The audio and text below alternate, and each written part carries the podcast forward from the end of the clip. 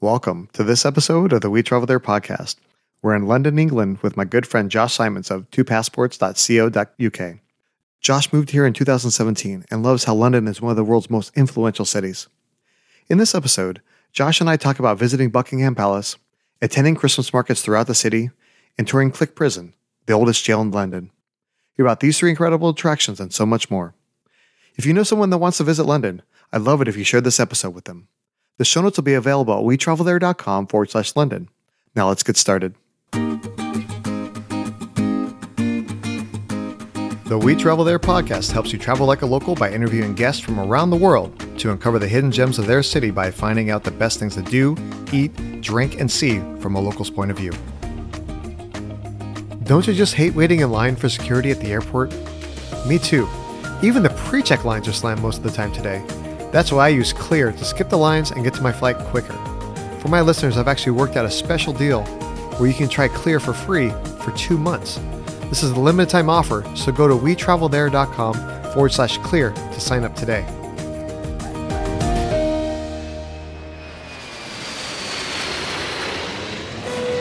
Hey, Josh, welcome to the show. Hello, hello. How are you doing? Oh, I'm doing fantastic. It's so good to have you back. Last time we talked about Winchester, and today we're talking about London. Obviously, one of the most popular cities that people travel to as they're going from the US to Europe. And I actually had a, the pleasure of hanging out with you last summer in my 24 hour visit to London. And so it's uh, going to be great to hear all about the things that I missed seeing while we were there. Well, you can barely see London in five years, let alone 24 hours. So yes, it's it would be great to discuss it today. It was great taking you round as well. I know your listeners. There was an outcry from your listeners to to get me back on the podcast. So you know, I've had to sort of bow down and come back on for you. exactly, exactly. Well, the thing is, we've hit so many different cities in in the UK on the podcast. We've had this big hole missing of not having London. So it's great to have you on and talk about uh, talk about London. So, what's your connection to the city? So I actually moved here, I think, five years ago when I was sort of 14, 15, I, would always wanted to live in London.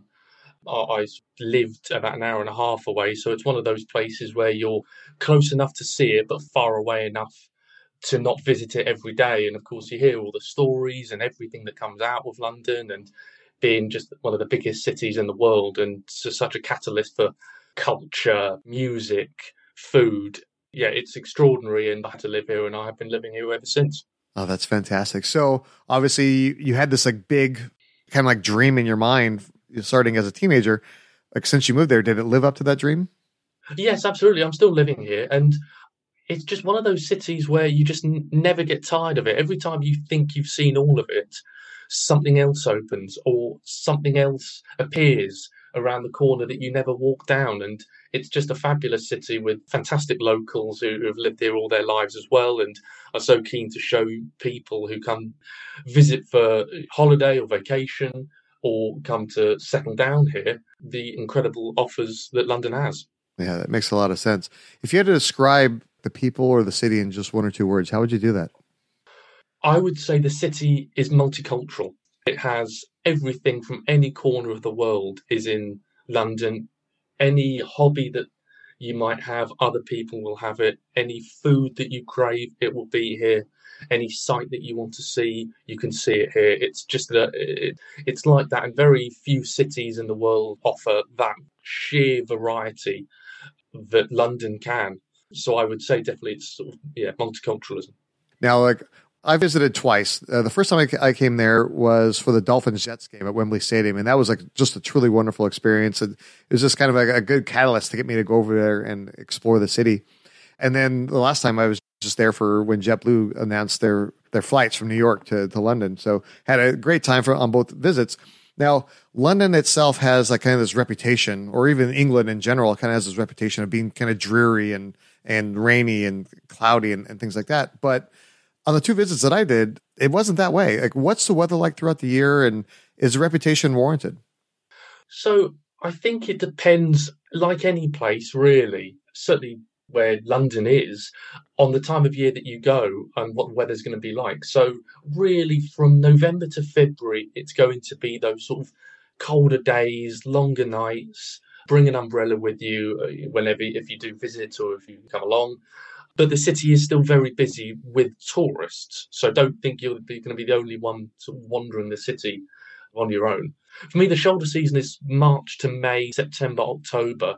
It can be spots of rain here or there, and we have a saying here called April showers. When you're walking down the street and it's bright sunshine, you turn your head and suddenly it's absolute sort of monsoon appears for five, ten minutes. However, I would say April and May are great times. The cherry blossoms are sort of, you know, spring into action. It's wonderful to walk down its streets. Uh, yeah.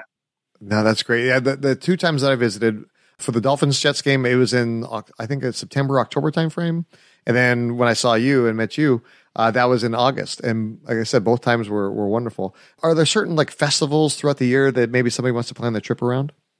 Yes, there are. So I think any genre of festival is possible to find in London that you want to see. The Christmas markets are legendary, dotted all over London. You get some fun ones in Leicester Square, for instance. Uh, you get some fun ones in the City of London, which is its own district and can be quite confusing. There's a massive one called Winter Wonderland, which is in Hyde Park, which is London's premier park right in the city of London. And Winter Wonderland is the last week in November and stretches to the first week of January. You've also got big fireworks festivals all over the city to mark uh, the gunpowder plot in, I think, 1605 from Guy Fawkes. That's the first weekend of November, typically. Victoria Park and Battersea Park are really good ones to go and see some fantastic fireworks events. There's also Notting Hill Carnival, which is fantastic as well. That's sort of West London. It's one of the biggest Caribbean carnivals in the world. That's the last weekend of August, typically as well, and that's absolutely something to visit. Well, fantastic. Well, I know when most people think of, of coming to London, they think of, uh, of Heathrow. It's the one of the world's largest airports, massive traffic in and out all the time. But there's actually multiple airports that are there that service London. Do you have a, any suggestions as far as which airports we should fly into? Well, I, it depends where you're coming from in the world. So typically, outside of Europe, you'll be flying into Heathrow or Gatwick. They're the two biggest in the UK. So I would recommend if you have the option, come into Heathrow and then you can get the tube or the London Underground, as it's known, into central London. It takes about an hour. It's only three or four pounds for a single journey, and that's just really easy to do. It's the first line, so you can put your bags and your uh, luggage in, and you can be away on the journey. Gatwick you've got a couple more options. It takes you into different train stations London Victoria or London Waterloo. So you've got two options there. You've then got Luton and Stansted, which are two airports north of London, and they service Europe predominantly and some parts of North Africa, and they're the budget airline hubs, really. So I, you wouldn't be coming into those two from long distance.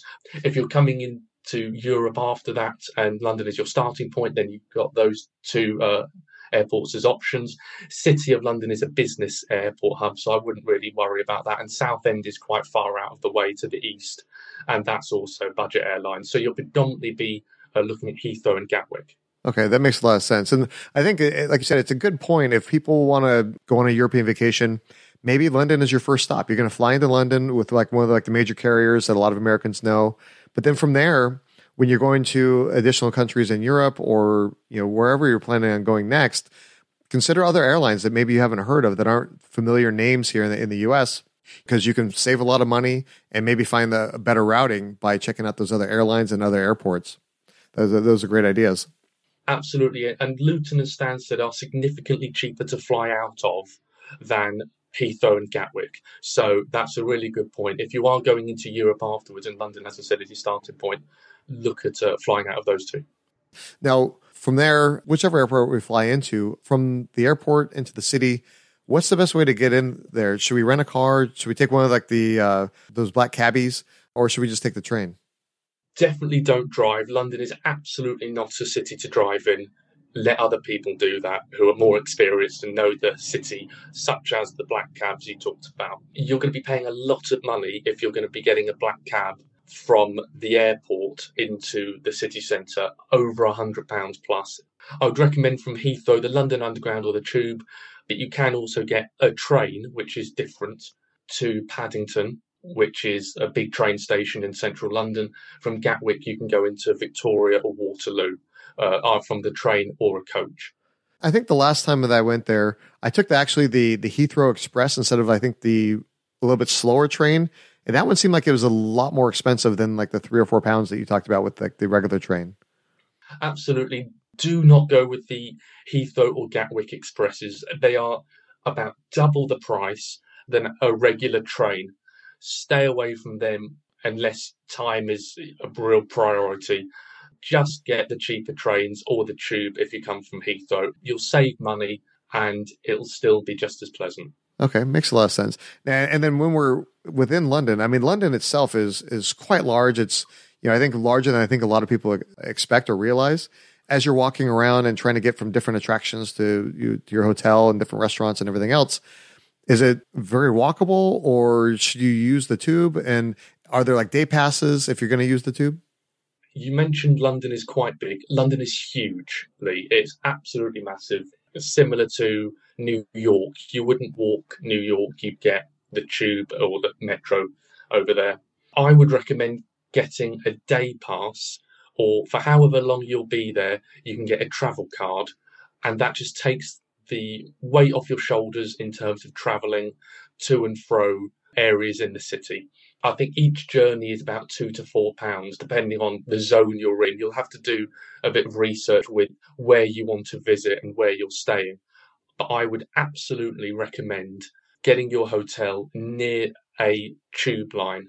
That would save so much time on your journey and then going to all the attractions that you want to do.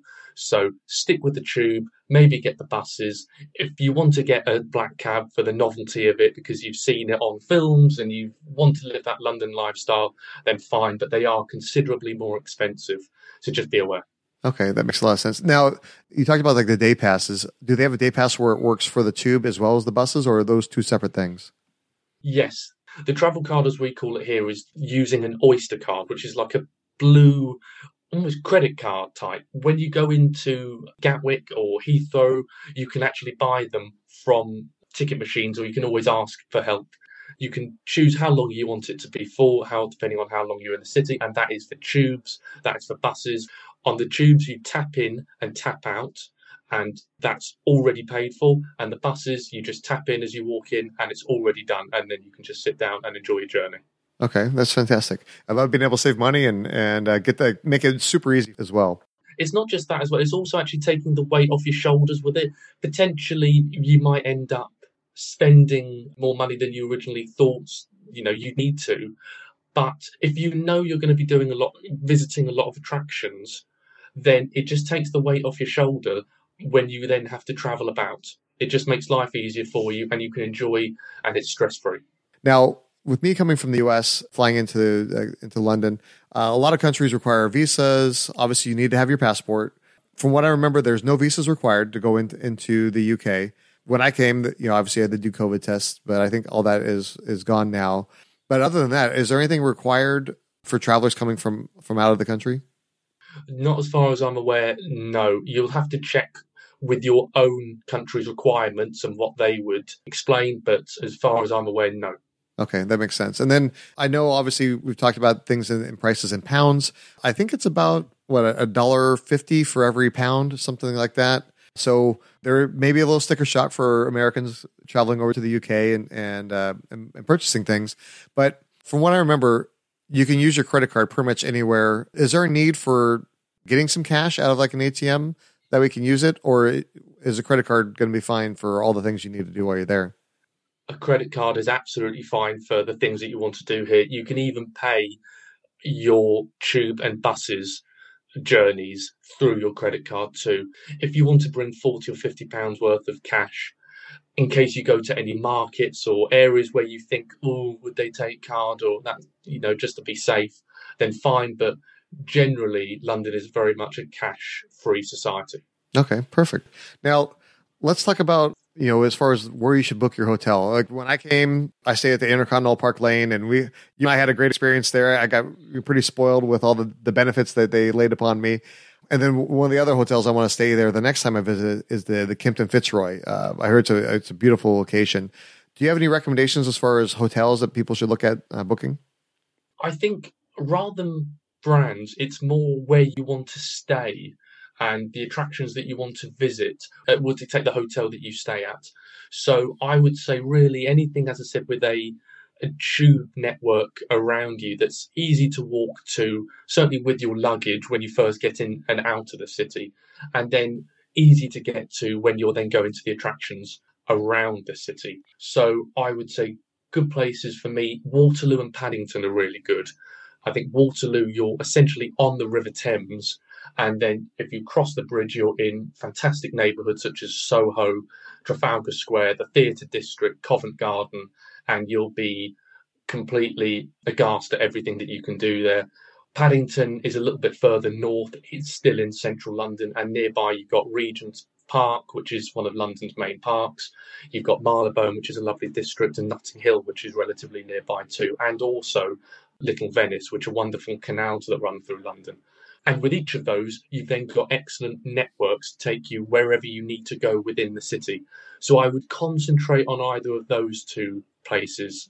Okay. Now let's talk about some of the things we should do while we're there in London. Obviously, we got the big the big one like Buckingham Palace and Big Ben and Tower of London and some of those types of things. Are there any tips you have for those? Uh, and then are there any other types of attractions that maybe people would otherwise overlook? So I think it's very easy for a Londoner or someone to live in London uh, who has visited many times to say, don't do those things. But of course, if you're visiting for the first time, you want to do those things. It'd be like telling someone visiting Paris for the first time not to visit the Eiffel Tower. So, of course, if you come for the first time, visit Buckingham Palace, visit the Tower of London and Tower Bridge. And by the way, Tower Bridge is what people think is London Bridge when you think of the bridge in London with the two spires and the drawbridge, that's called Tower Bridge, not London Bridge. That's really important because you might get into trouble when you get here, or people will look at you confused. So do those things. Other ones to add to that list, I would say St Paul's Cathedral, which when you're walking along the Thames, you will see it at all times. It's a real icon of London.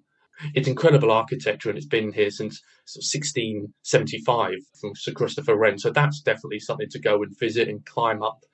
I would also say South Bank and Bankside, which are walks along the Thames, and you see fantastic buildings as you do as you sort of walk along there. You've got the Globe, Shakespeare's Globe.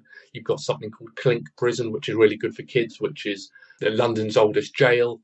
So there's plenty of things there to do. Also, Regent's Park, I would I would recommend. That's my favourite park in London, with so much variety.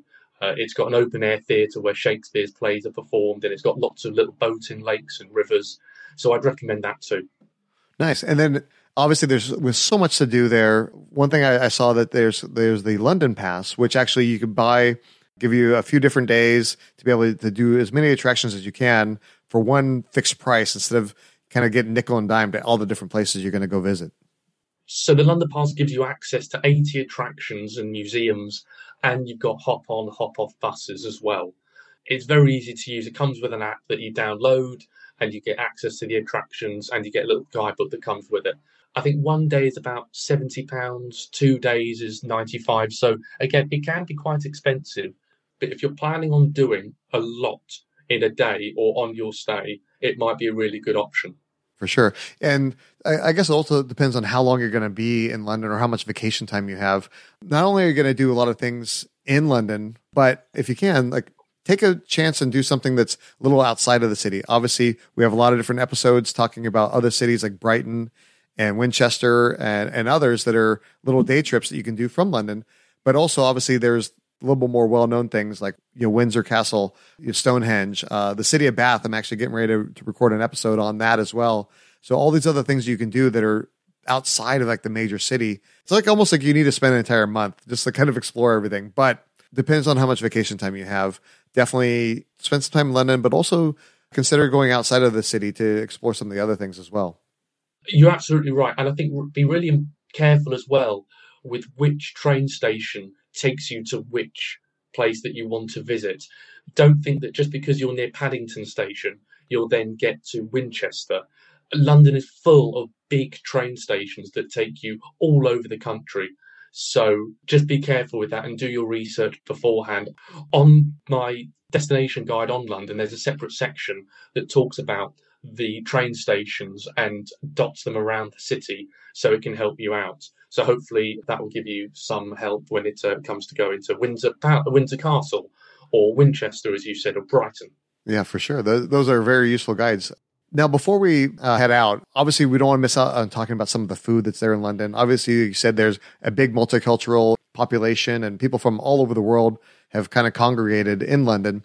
In our Facebook group for the We Travel There podcast community, somebody asked me, obviously this is probably more like a basic question, but I'm sure you, as a as a Londoner, you have you know, strong opinions on this.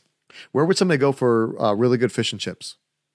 I think really can't go wrong with a good pub. I think pubs are a real staple and real tradition in Britain more widely, but especially London, where really a lot of the business transactions and certainly have been in the past few decades and centuries even have been. So pubs are really good and notorious for having very, very good food. So I would recommend the Lyric, which is my favourite, the Kennington Roundhouse in, in, in South London, and the Marylebone as well. I think you can never go wrong with fish and chips in a good, authentic British pub. Fantastic. What are some of the other uh, food suggestions that you have?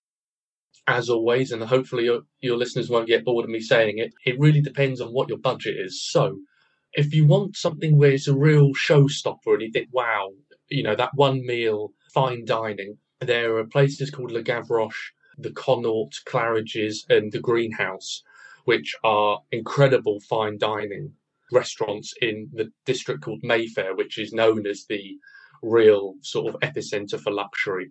If you want something that's a sort of a meat lover's paradise, perhaps you go to somewhere like Blacklock, which is fantastic. If you want Indian food, because Britain is blessed with fantastic Indian population and excellent Indian food that comes with it, Brick Lane, which is a street in East London, is a fantastic neighborhood for excellent Indian cuisine at really affordable prices too.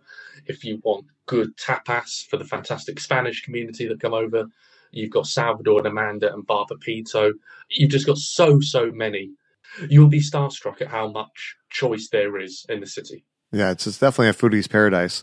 As far as uh, you know, getting a, a good breakfast to kind of start the day off right, where would we go for that?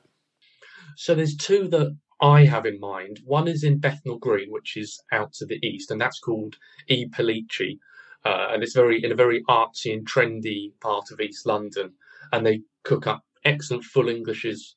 That cooked breakfast that you've always been thinking about that we eat over in London and Britain more widely. E. Pellicci is very good with that. And another place that can really start your day off well is a place called Regency Cafe. And that's in Pimlico. And that's no frills, full English, great local spot, and sort of old school charm. So I'd recommend those two. Nice, and uh, obviously, as you're as you're going throughout your day, uh, you're going to be kind of bouncing between all the different attractions and, and trying to kind of make the most of your vacation. Maybe you're not in a you don't have time to sit down at it for like a formal meal or something like that. Are there any like street food places or anything like that that you can kind of eat on the go? London is blessed with great street food markets. The main one in the city is called Borough Market, which is south of the river. I would recommend visiting either between 10 and half 11 in the morning because after that, certainly until 1 p.m., of course, is when you get loads of office workers from the area come and go to the, and grab their street food for their lunches. So go before and after those sort of busy periods, and you can sort of gorge on the excellent street food, or you can actually even buy excellent produce there and take a picnic and just go to the nearby river and sit down with that. You've also got Seven Dials Market, which offers a, an excellent variety of street food in a trendy former warehouse. So that's really good as well. And you've got loads of uh, choice there from a cheese bar to uh, sort of excellent Asian food as well. So that's always a great shout. There's also on Saturdays only South Bank Market, which is right by the river, and that offers fantastic food choices too. And there's also a lesser known one called Piccadilly Market, which is on one of London's main roads, Piccadilly, and that's also got a quite fun street food market too. That sounds so amazing. Uh, you know, I know that there's so many different things you can do in London. There's so many different food options and everything like that. And I know you have some great articles on your site. We'll definitely link to those so that way the listeners can go check those out and plan their trip to London. But now it's time for the final countdown. So, Josh, if somebody only had time for one meal when they visited London, where should they go and what should they eat? I would recommend going to the Lyric, which I've already mentioned, which is a, a fantastic pub behind Piccadilly Circus. And on Sundays, they have a legendary Sunday roast where it's all this meat and vegetables are packed into a big Yorkshire pudding, which is a big staple dish here, lashings of homemade gravy, and that's just absolutely wonderful to have. Oh, fantastic. Now, like you say, you lived in London for probably five, six years now. What's one of your most memorable stories of being there? I think one of the most memorable stories, and hopefully one that will tempt your listeners to come along to London, is actually being on a boat going down the Thames, going under Tower Bridge at sunset. I did that with uh, a, a lot of friends, and and that was just an amazing experience to do and see London in golden hour and be on the Thames. Yeah, that sounds uh, really amazing. Almost like a perfect like date uh, scenario as well. So speaking of good times and, and happy memories, where's the, the happiest happy hour in London? So London's happy hour might be a bit different from those on the continent and cities in America. So we have happy hours where it's usually cocktails and it's about half price or two for one. So the best I would recommend is either one called Out of Office, which is a bar in Liverpool Street uh, with all the city workers, and there you can get cocktails for about five pounds each, which is very good, believe me, in London. There's also a place called Be at One, which is a chain, and they're dotted around London, so I'd recommend that as well for continuity, so you know that they're always very good. And another one called London Cocktail Club, and that's also London specific, and that's a small chain as well, so you can never go wrong. Oh, fantastic! Lots of great choices. Now, one of the things I always do whenever I travel is check out the local pizza. Where's the best place for pepperoni pizza in, in London? So, my personal favourite is actually in a neighbourhood called Clapham, which is South London, and there's a fantastic pizzeria there called Joe Public, and it's right by Clapham Common, which is a big park. And at Golden Hour, you can take a pizza and go to one of the ponds on the park, sit down and enjoy, and it's uh, it's really fantastic. That sounds like a great experience. Now, obviously, you write about travel. You've traveled all over the world. You have some great tips, I'm sure. What's one of your favorite? Well, to do with London specific, I would say before you come to London, accept that you're not going to see all of London. As soon as you do that, you're going to be travelling more than you're actually seeing. And the novelty of being on the London Underground might wear off pretty quickly. Except the first time you come to London, see the big sites that you want, as we've already spoken about Buckingham Palace, the Thames, you know, those big ones, Tower of London, and then the next time, think about the themes that you'd want. So whether that's the music industry in London and, you know, fantastic artists like Bowie and Queen and Led Zeppelin, or any theme that you really want to sort of dive into with London, the next time you can do that. But I think that would be my big advice is I, I, I often get people say, oh, I want to see as much of it as I can. And I think it's okay. You've got plenty of opportunity, hopefully, to come to London. The first time, live your London fantasy and live that London dream that you, you, you've sort of been craving for. And then the next time, you can be a little bit more specific and go to those areas and really dive into London. Yeah, that makes a lot of sense. Well, Josh, again, I really appreciate you coming on the, the show and sharing all these amazing tips for London. Can you tell the audience a little bit more about who you are and what you do? Yes, so I'm one half of Two Passports, which is a travel blog that I run with my girlfriend Sasha.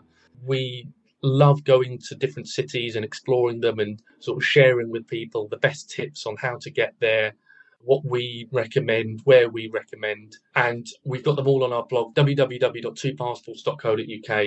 We've got loads of stuff on London up there. So we'd love you to come and check it out and do give us a message on Instagram, which is underscore two passports. And we'd love to give you any more recommendations that you, that you might want the city. Fantastic. Well, we'll definitely link to all that in the show notes. And you, know, Josh, again, it was great talking to you, and we look forward to seeing you when we travel there. Lee, thank you so much. What a fun conversation with Josh. I had such a wonderful time in London during my last visit, and I can't wait to go back and explore more of the city's history and attractions. You can find all the links we talked about today at wetravelthere.com forward slash London.